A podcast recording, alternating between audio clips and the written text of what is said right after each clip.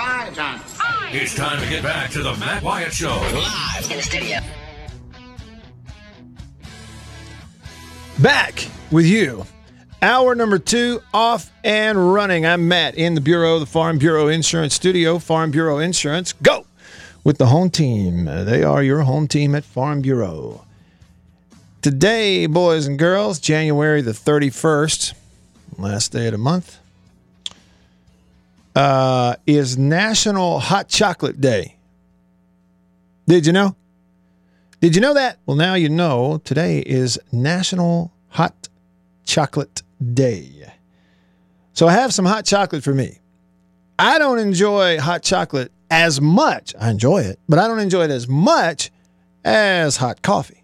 I drink it all day, every day. From High Point Roasters in New Albany, Mississippi, highpointroasters.com. Order your coffee there. What I have in my cup right now is actually a mixture of their flavor of coffee at High Point called Mocha Java and that Kona uh, Hawaiian coffee, which is rare and expensive, or more than others, but uh, I love it. Try it. Get you some at highpointroasters.com. But it is um, National Hot Chocolate Day. If you're a hot chocolate drinker, have some. Um, I'll have coffee. You, in fact, you can put sweet stuff in the coffee. You know, some people put milk and sugar, and I don't put anything in mine. I just drink coffee black. And you put that stuff in mine, and it, I think I'm having hot chocolate. Have some for me. Happy National Hot Chocolate Day. The conversation was hot regarding the NFL. Lots of criticism for the Chiefs, but um, you know, there you go. By the way, uh, the guy who people are pointing this out, there's always a recruiting angle for some people. They're pointing this out. But the guy who hit the game winner for Cincinnati, McPherson, Evan McPherson, he's uh, from Alabama, played high school football in Alabama, and was initially committed to Dan Mullen at Mississippi State and then decided to go to Florida when he went there. Here's what it sounded like last night in Kansas City on the radio. Four years ago, he was a senior in high school in tiny Fort Payne, Alabama. Now the Bengals Super Bowl chances rest on his oh. right foot. The kick is up. Yeah. It is good. Coffin nails. Bam, bam, bam. That is unbelievable. The Cincinnati Bengals come from behind on the road. Unbelievable, Dan. It is no fluke. It is a fact. The Cincinnati Bengals are headed to Super Bowl 56. How about that? Here's Joe Burrow after the ball game. How did the team and the franchise turn around from last place in the AFC North last season to this year making it to the Super Bowl? You know, I think it's uh, you know that's a tough question because you know you don't really think about it that way. You just think about it as you know going into an off season and you know working really hard for potential opportunities, and this is you know what you what you work so hard for. You know, we didn't go into the off season saying, "Hey, we got to have a great off season to make it to the Super Bowl next year." I think everyone just went into it and said, "I have to get better as a player so we can be better as a team." Level headed, Joe Cool, taking the Bengals to the Super Bowl. Hey, Bill. Yes, sir. I'd like to tell you a couple of the homecoming queens observations during the ball game yesterday, real quick. Oh, those ought to be good. She says the funniest stuff. And the thing is, she doesn't do a lot of talking. So it's about four or five comments per game, and you don't know when they're coming. So there's long droughts of, of no speech, and then she'll say something, and you're like, Dadgum, that's funny. so to catch her saying it like on camera or on audio, I'd have to just roll on the. It'd take a lot of tape. But anyway, here's the first observation was they get to the end of the third quarter, and the Chiefs just look terrible in the second half. And she says, just out of the blue, I think the Chiefs must have had too many little Debbies at halftime or something. Yeah, they just went in the locker room thinking they had the game won. They just probably, you know, eating little Debbie brownies and having a little party, and they ate too much. That was the first thing. We laughed about that, which sent us off into this conversation about the best little Debbie snacks. My list was number one, Star Crunch. Uh, number two, oatmeal cream pies, and third would be the zebra things. Of course, during Christmas time, the Christmas tree cakes are similar to the zebra. She's not a big fan of Star Crunch at all, at all. But anyway, we got into all that. But the other thing was, she said the Bengals uniforms. Yeah, the Bengals have the tiger stripes on the helmets. And the, and the pants, they had on the white pants with those tiger stripes along the side of the pants. And she said that the Bengals uh, pants look like something that a jazz dance team would wear in the 80s. and I started thinking, you know, you're exactly right. you know, you go to like a, in the 80s, you'd go to like a kid's uh, ballet recital or dance recital, and one group's doing jazz, and they got little tiger stripe pants on. you know, I mean, that's what they look like. We're gonna let for the record, okay, this is neither here nor there. It does not matter. The teams matter, the players matter. I'm excited. These are two really good teams. I'm excited to watch these quarterbacks, one from Georgia, one from LSU, all this. But this is an all time bad uniform Super Bowl. okay. You you've got two of the worst looking. I mean, the Rams look like something straight out of a comic book, and their numbers on their jerseys seriously look airbrushed. Okay, like they got airbrushed numbers. And the Bengals are just the Bengals. okay? Like all time bad. So thank goodness the teams are good. Thank goodness. Because it doesn't really matter. Special K texted the show and he said, Don't be disrespecting honey buns like that, Matt. They got to be number one on everyone's list. I'll say this about the Little Debbie Snack honey buns. When they are fresh, you know, relatively new and fresh, good. If you ever get one that's been sitting there too long, ugh. Now, Jim says I'm clueless about uniforms. Maybe so. Maybe so. It's just my opinion. Yeah, I'm not a fashion guy, so I wouldn't know. I'm just, Jim, I didn't start it. Okay. I'm telling you, my wife made the observation. She said the Bengals pants look like something yesterday that an 80s kids jazz dance group would wear. They're bad. I just like the classic uniforms. I'm saying, like, if you had Packers versus, you know, Raiders, okay. I mean, seriously. You can't beat that, right? As far as uniforms, right? Something classic. Hey, I'll give you this, Jim. I'll give you this about the Bengals uniforms. At least you're not the Rams.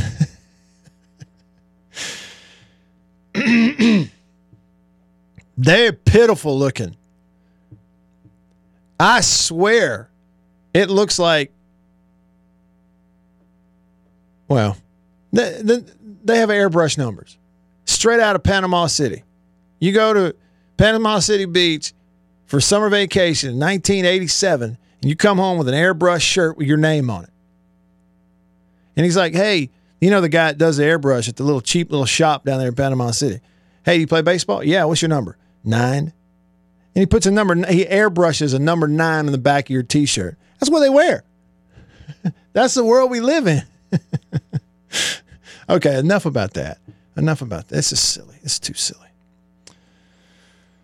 White Denzel texts the show and says, Matt, just a FYI, Little Debbie is now selling honey bun, star crunch, strawberry shortcake, oatmeal cream pie, and zebra cake and Swiss roll flavored ice cream in Walmart. Denzel, somehow the other, day we were sitting in the living room. Annabeth saw that and said, Mary Liddy, come here and look at this. And, and Mary Liddy came across the room and they were sitting there oohing and eyeing at this little Debbie flavors of ice cream that they're now selling. I'm like, no, no, no, not doing that. no. Uh, here's what it sounded like last night. Speaking of the Rams, Matthew Stafford. Has have you ever seen somebody have a couple of more clutch throws and moments in tight windows and pressure than he has last week and this week to get his team to the Super Bowl? Yeah, you you got you've got to be proud for him. But actually, it was his um, for the play that sealed the game last night. His defense was on the field. Snap back to Garoppolo. Pocket crumbling. He spins out. He's hit. He's wrapped up. He flips it forward. It's tipped. It's intercepted.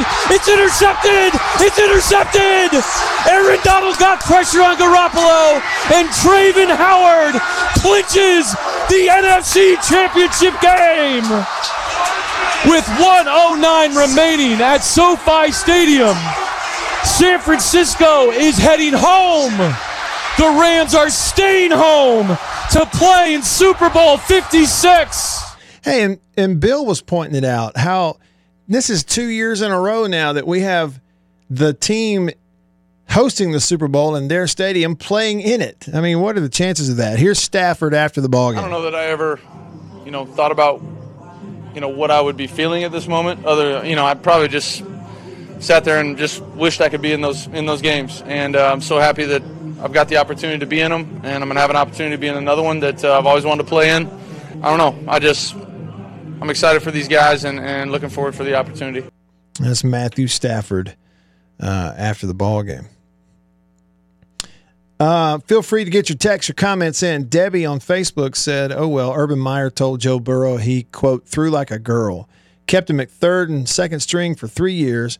I hope he loves the taste of crow." Well, and look, you know, we can say we want. It didn't work out with Dwayne Haskins uh, in the NFL. I mean, boy, it, it really didn't. Um, I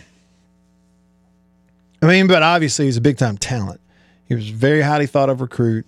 He was successful with great numbers in college, talented enough to do to check all the boxes to be a first round pick, and it didn't work out.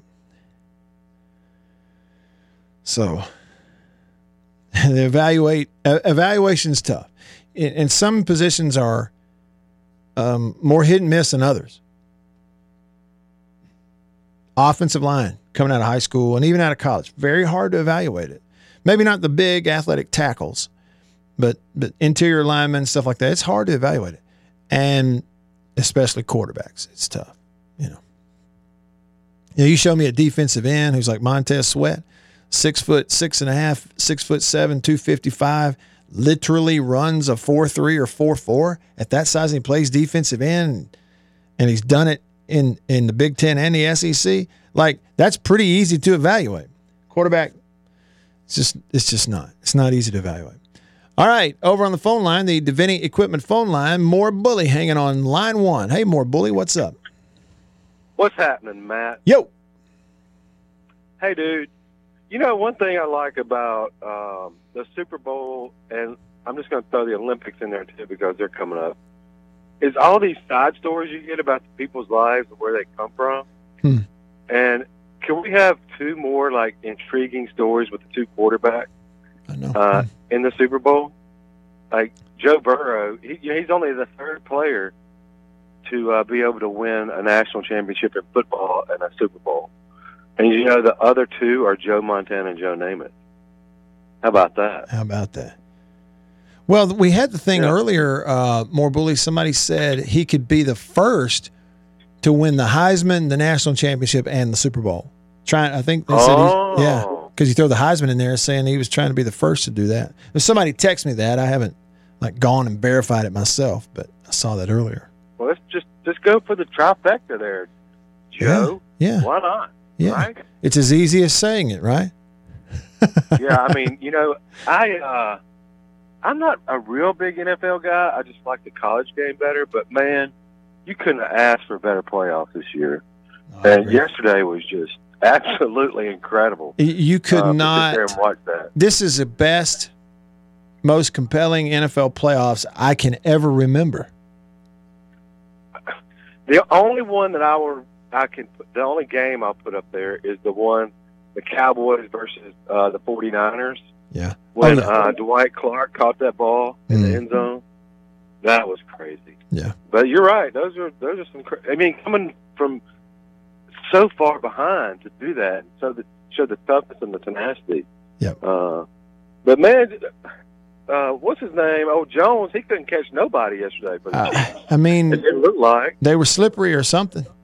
I mean, he Yeah, would he would get there, and he couldn't hang on. You know, um, Yeah.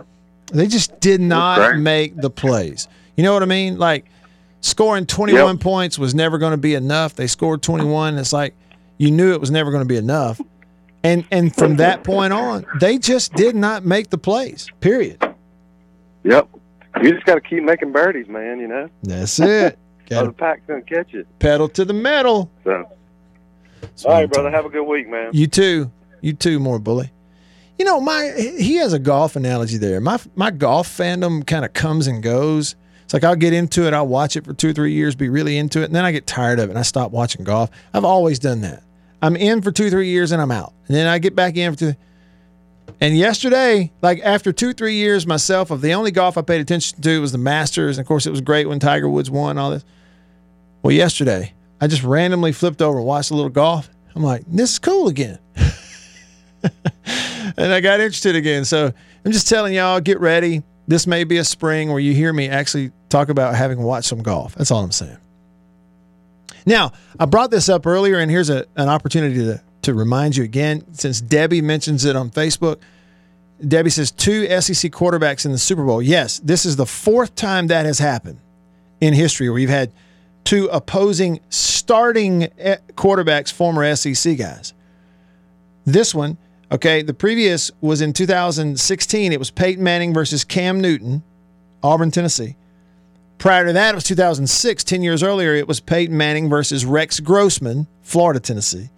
And then prior to that, you got to go all the way back to it's like late 60s, early 70s, sometime in there, 60s, 70s, when it was Fran Tarkenton versus Kenny Stabler, Alabama, Georgia. And those, in- including this one, are the four times in history you've had opposing quarterbacks who are both from the Southeastern Conference. Pretty neat note right there. Special K texted the show and said, My five year old loves the Tiger Stripes and the comic book Rams, but every time someone scores, regardless of who's playing, he says, Touchdown, hotty toddy, Ole Miss. That's great. So, you, Special K, you need to teach him these other ones, okay? Tell him how to do the, the Kansas City chop chop and, and tell him how to go, Chiefs, and see if he likes that. Earl and Madison texted the show. He goes, Matt, you are absolutely correct about stale honey buns and uniforms. He goes, but throw state in there too, because there just ain't much good you can do with maroon. I didn't know where you were going with that, Earl. Uh, well, you know, to each his own. Yeah, I'll be honest with you, okay? I I can't not like maroon for obvious reasons. And um, I've I've bec- I've grown over the years to like it so much because it's my school, right? Because it's the uniforms I wore. I never really thought about it doing all that, but now too, like you say, there ain't much you can do with it. I'll tell you this: the baseball uniforms that state wears, maroon and white baseball uniforms, you can do a lot with it, and it looks great in a baseball uniform. You have to admit, it, it just looks good. And for something, something about baseball, I don't know what it is but it just looks good in a baseball uniform. am I am I being affected by the wins and losses and stuff? But but I will give you this. Anybody out there designing a uniform that had red as an option and didn't go with it made a mistake. Red, it looks great on everything. Like, for instance, look at that red hog on the front of my country pleasing hat right there. Huh? Look at that right there. Doesn't that look good? Look at that bright red hog. See, the people at Country Pleasing on Highway 49 in Florence, Mississippi at Country Meat Packers, where the Country Pleasing brand, uh, brand comes from, and they got that bright red hog. Look at that one back there. See that red hog? They knew what they were doing.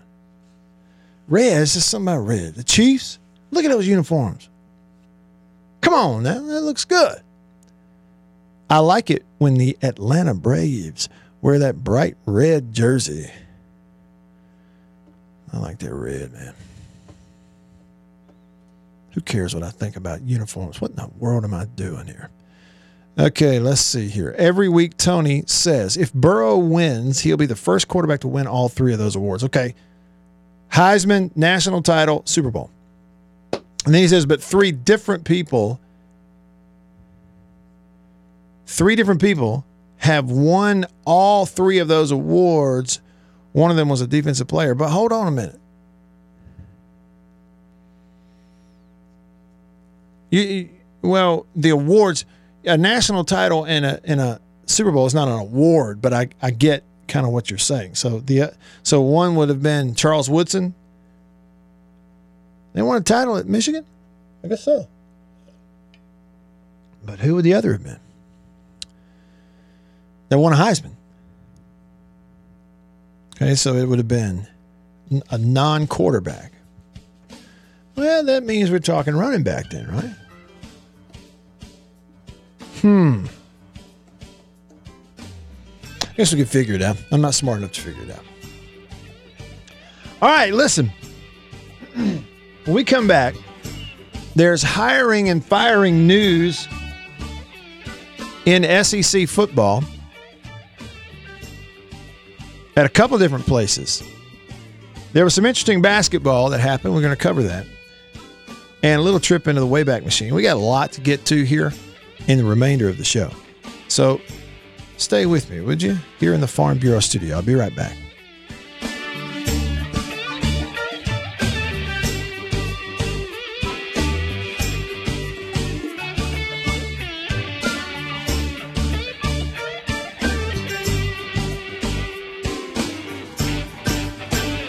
And guy who's not bald. He's just taller than his hair is. Nice hair! It's the Matt Wyatt Show. Ba, ba, ba, ba. Here we go. Back with you. I'm Matt in the Bureau, the Farm Bureau Insurance Studio. Farm Bureau, go with the home team. They are your home team. Staying connected to you because of C Spire, the number one network in Mississippi. C Spire, customer inspired. All right. I'd like to go into the Wayback Machine because this one hits close to home. It's a show I used to like when I was a kid. A couple things, couple things, and then we're going to cover some sports. All right, first up. On this day, on this day in 1988, January 31st, 1988, this show aired for the first time on ABC. What would you do if I sang out of tune? Would you stand up and walk out on me? It's The Wonder Years, starring Fred Savage Sing you a song and the woman from the Hallmark Channel who played Winnie Cooper back then. out of key. Yeah. Oh, baby,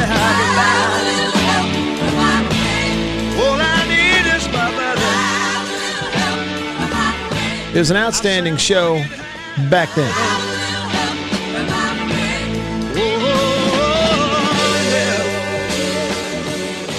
Yeah, like I. it- They have a remake of it on now too. yeah, I heard about that. Have you watched it? Yeah. No, I have not. Yeah, I hadn't seen it either.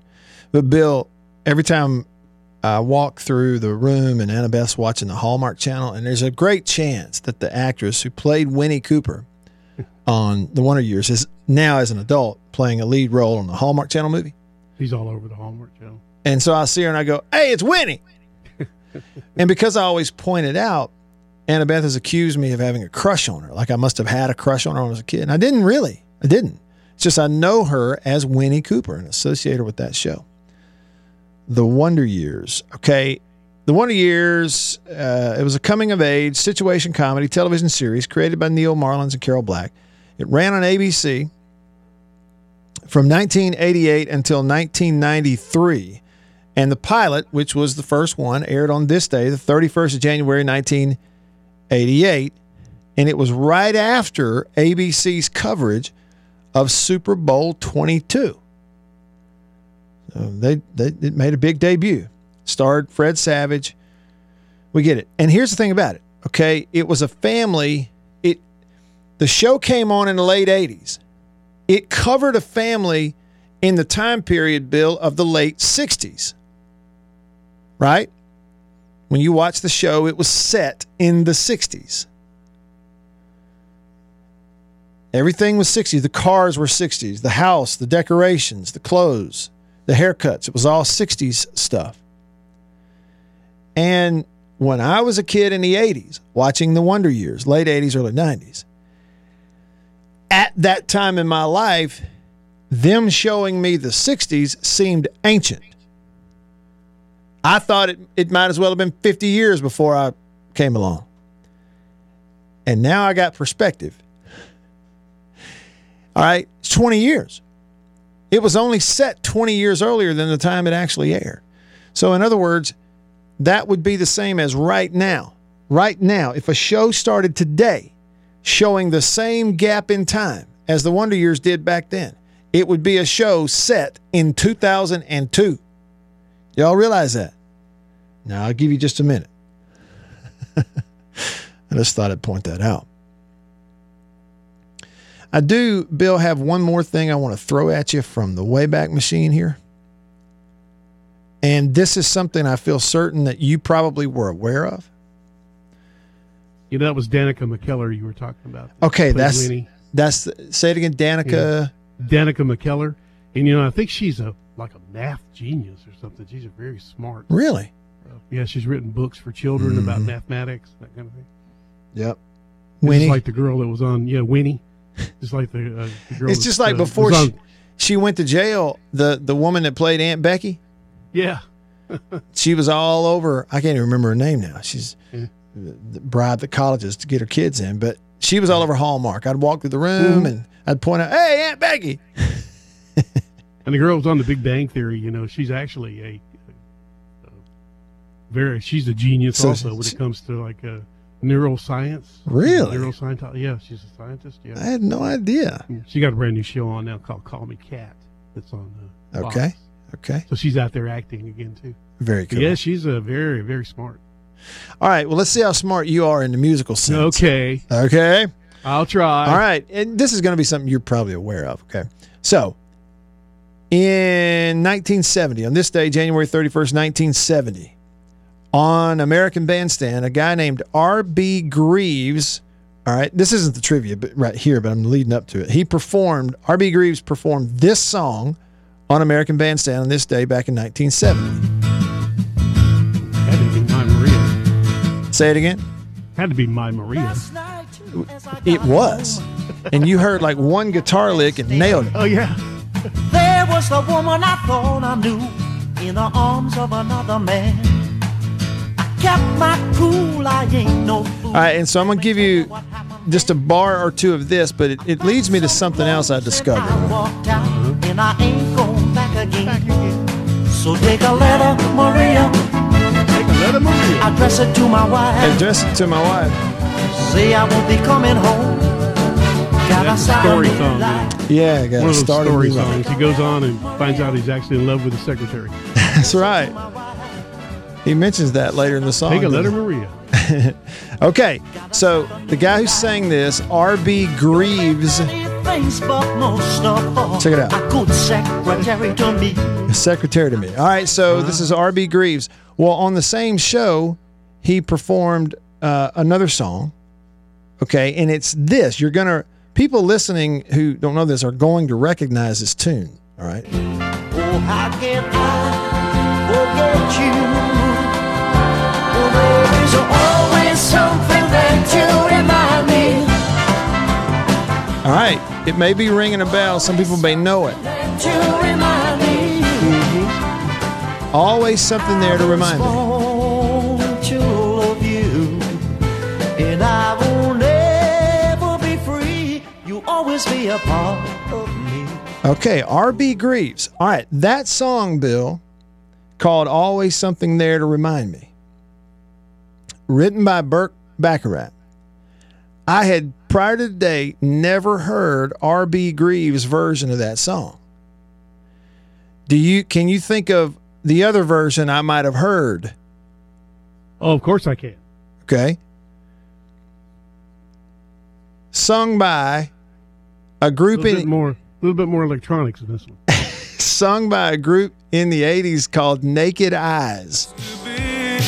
It's the same song. Forget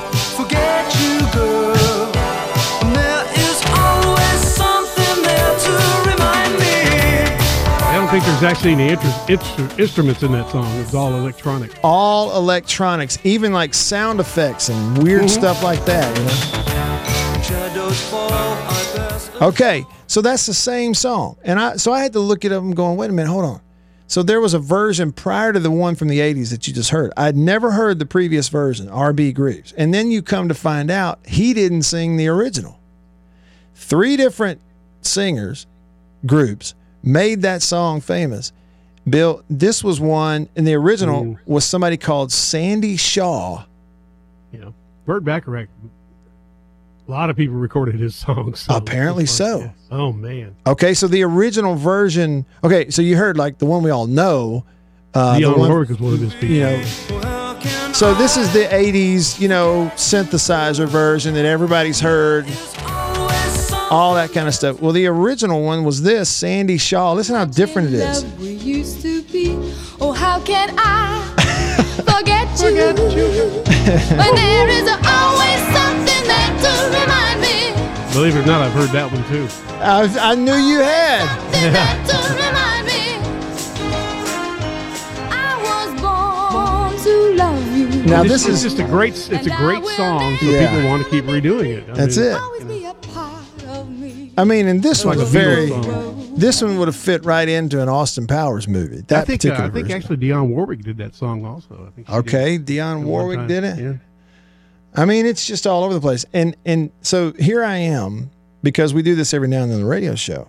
I'm 45 years old. All I'd ever heard was the recent 1980s version. I had no clue there were all these other versions of that. And I knew you would have heard it because you would have played some of them. Oh yeah. Anyway, trip into the Wayback Machine, Winnie Cooper and the Works. Let me get it in there. Yeah, take a Beatles song and how many times it's been re-recorded by Oh, certain people like Sinatra. You know. Yeah. Um. All right. So yesterday is the most re-recorded song of all time. I think. yesterday, yeah, it was a Beatles song. Who wrote that? McCartney. Uh, Paul McCartney. Um. Originally titled "Scrambled Eggs." No. Yeah, when he was writing it, he didn't have a title yet, so he called it "Scrambled Eggs." Scrambled eggs. Yeah, Louvier. Okay, so I was talking about the gap in the Wonder Years. Louvier sent this, and I saw this the other day, and it blew the hat right off my head. When you realize, he says, when you realize that 1970 and 2022 are as far apart as 1970 and 1918, I'm just going to need a minute. I mean, it's crazy. It's- Yeah, your your your mind starts playing tricks on you. It starts trying to consume and understand time and what happens. Hoghead Cheese telling us that Elvis was not the first one to perform blue suede shoes. Carl What? Perkins, the man who wrote it. Carl Perkins. Wow. All right, so up next, back to football. Auburn's had a shakeup on its staff. Mississippi State has shaken up its staff. I'll tell you next. Stick around. Are you ready? Get ready for the Mississippi State radio analyst. And who's on your radio? Right now. Now. You got the Matt Wyatt Show. Ba, ba, ba, ba, ba, back with you, getting all set to wrap things up with you here, but uh, we got a ways to go. Plenty of time for you to get your texts in, your calls, and your comments on the live stream. Hey, everybody. I think uh, Richard got this on YouTube, uh, Bill. Uh, Richard says, don't know if it's true, but I've heard that Carl Perkins is the only person to sell more copies of the same song as Elvis uh, with blue suede shoes. Yeah, he sold over a million copies. How about that? I've got it queued up if you want to hear a little bit of it. Yeah, let's hear Carl, per- Carl Perkins' version of Blue Suede Shoes. Yeah, this is from the Perry Como show. That's Okay. how long ago it was. Well, it's one for the money, two for the show, Free to get ready now, go cat go, but don't you step on my blue suede shoe. Well, you can do anything, but lay off my blue suede shoe. How about that? I mean, it's a lot like it. Yeah, well, he wrote it, so. Yeah, I see. So it sounds like I mean Elvis just recorded it the way that he sang it. That's good stuff. That's good stuff. So there you go, Richard. You got it. Carl Perkins. Carl Perkins and the trio. That's And the trio. the. But they sold uh, 1.5 million copies of that. I tell you, that's a lot of copies. That's a lot considering Elvis was did the song too, and he didn't sell that many. That's right. That is a lot. Hey, let me cover a couple of things from the weekend for you. Women's basketball. All right. Uh, Mississippi State beat Texas A&M in women's basketball yesterday by 20 points. Beat them 78-58. And, you know, State's had some players quit here recently. And others they're without. They're trying to get back, Jessica Carter being one of those. Down to about six or seven players. They've been without coaches because of COVID. They've got an interim coach, and and they win yesterday to get to back back to 500 in the SEC. And the fan base has really gotten behind that team. They play so hard. They've had people step up. Um, it, it's really it's really incredible the fight and scratch and claw that's going on right now with the women's basketball team at state. And you know, they got some big games. They've lost some. You know, they got beat earlier by Ole Miss, and it'd been a while since they'd lost to them like that. Uh, but but they've got some big ones coming up, and they just you know they're this underdog group because of everything they've gone through, and their numbers are down, and they just continue to play and hustle and um and that deal yesterday beating A and M by 20 points, and A and M's not great. They fall to one and seven in the SEC, but run them out of the hump by 20, and the fan base is behind it. And and you know, you look at it yesterday, it's like the women are back to drawing more people for their games than than the men do. Of course, the men had a great draw for the Ole Miss game, which was a win going a while back. Uh, we'll get to the men's side. Ole Miss was at home against a really good Georgia team. 15th ranked Georgia went to the Ole Miss women. Ole Miss is ranked in the top 25 women's basketball, but Georgia a little better, beat them by 10 yesterday in the pavilion. Uh, so Georgia goes to five and three. Ole Miss drops to five and three, and that's in the SEC. Just a couple things from women's uh, basketball for yesterday. What's coming up this week? I know they've got some big games in the hump, and uh, fans are really starting to support them. they they really got some fight, scratch, claw going on. Men uh, men's basketball. You had the SEC Big Twelve Challenge over the weekend. Uh, Ole Miss got a win, beat Kansas State in the Pavilion, and uh, Ruffin had uh, 17 points in the ball game. 13 of those in the second half. Kind of pulled away in the second half. 67 56, an 11 point win for Ole Miss over Kansas State. Kansas State drops back to 10 and 10. Ole Miss moves up to 11 and 10. State went out to Texas Tech, you know. Texas Tech, a top 15 team, and just got embarrassed. I mean, just got run out of there. got beat by 26 points, 76 50. So State still looking to win a road game. State 0 and 4. Uh, still looking to win a road game. And uh, that was after a close overtime loss in the midweek to Kentucky. Kentucky turned around, went to fifth ranked Kansas, and blew them out. Beat them by 18 points, 80 to 62. Uh, Texas beat Tennessee, upset them by one point. Alabama with a huge upset. Fourth ranked Baylor went to Tuscaloosa, and Alabama beat them by nine, 87 78. Uh, LSU lost to TCU. LSU is two and four. One of the best teams money can buy, and they can't play dead. They're having a hard time. Vandy beat Georgia, and South Carolina went to Texas A&M, beat them. Florida beat Oklahoma State. That's in the SEC Big 12 Challenge. Now, coaching staff stuff. I told you I'd mention this to you, so if you're tuned in, you need to know this. A couple of things for you. First of all, Austin Davis, former Southern Miss quarterback. He's from Meridian. You know, he was big time at Southern Miss, a draft pick. Uh, started and played for a few teams in the NFL, long NFL career. Has been coaching in the NFL re- recently in Seattle. And just a little while ago, like a month or whatever it was ago, he took the job on the Auburn coaching staff as offensive coordinator, quarterbacks coach. Going to be a first time coordinator, going to go do it in the SEC. And um, today we learned that he is resigning. Okay, so he's he hadn't coached yet, hadn't had a practice yet. Took the job effectively, just barely got on the job, and has decided he didn't want to do it. And there's a quote today from the folks in uh, Opelika, just outside of Auburn, Auburn Opelika News. A quote says, My decision, this is Austin Davis saying, My decision to resign is 100% based on personal reasons. After more than a decade in the NFL, with the daily grind as a player and coach, I've realized how much I miss my family and my desire to spend more time with them. So he thought he wanted to get in that coaching grind, but something has has turned him away. So just about as soon as Austin Davis took the OC job at Auburn, he's resigned from it.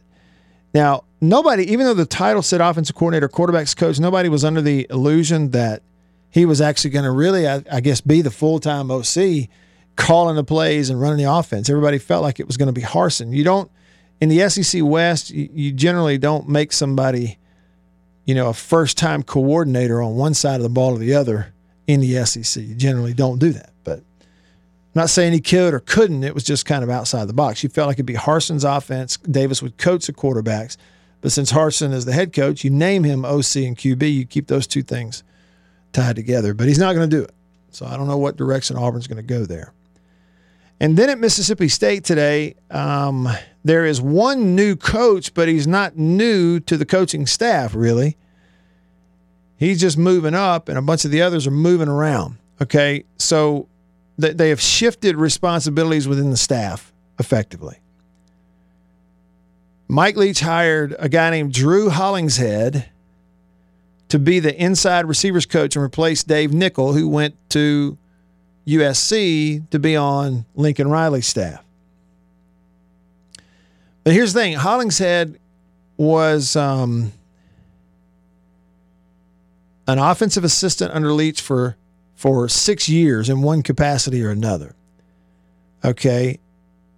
So he's, he's, um, he's been with him at Washington State. He came from Washington State to state with him, one of these kind of off the field offensive guys this position opens up, and so they are elevating him into an on-field coach's role, and he's he's been with him a bunch and very familiar, which makes a lot of sense. Honestly, this is the kind of hires that Mike Leach has always made in every stop that he's had. Really, is you know people come in, they work as GAs, they work their way up, and and he's elevated guys. In fact Lincoln Riley himself, the head coach at USC, is one of those guys that way back when Mike Leach elevated him up from off the field to on the field, and he began his coaching career that way. Uh, so it's pretty typical for what they do in this air raid system. So, so they moved Hollingshead up to the on-field position coach, inside receivers. The other role changes on the state coaching staff. Matt Brock, who has been the outside receivers coach. I'm sorry, sorry, timeout. The outside linebackers coach is now going to coach all linebackers on defense. Eric Mele, who's been the running backs coach, is moving and going to strictly coach special teams. He's going to coach all special teams.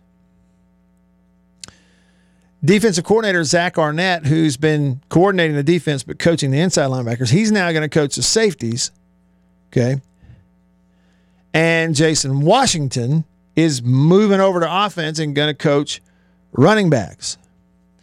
They did a couple of different things too on the offensive side.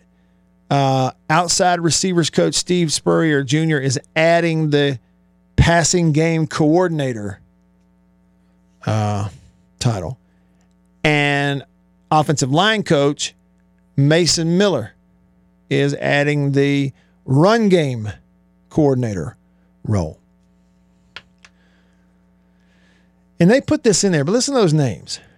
I had this conversation recently with somebody about the Mike Leach uh, coaching tree and all these people that you know started as off the field or GAs and he'd elevate them, and over the years it would build up. But listen to the names. I've seen the picture of this, but listen to this. Uh, he's joining this coaching tree including former and current head coaches Lincoln Riley, Dave Aranda, Sonny Cumbie, Dana Holgorsen, Seth Littrell, Art Briles, Ken Wilson, Neal Brown, Josh Heupel, Eric Morris, Sonny Dykes, Cliff Kingsbury, Ruffin McNeill, and assistant coaches Wes Welker, Bill Bedenbaugh, uh, Robert Anae, Alex Grinch, Brandon Jones. I mean, good gracious. All those guys come out of that air raid stuff, and a lot of them have adapted it, and some more than others, but pretty incredible coaching tree, actually. All right, that'll wrap it up for today. We'll do it again tomorrow, same time, same place, here in the Farm Bureau Insurance Studio. For Bill, I'm Matt, and all of us here on the show. We'll see you tomorrow. See you.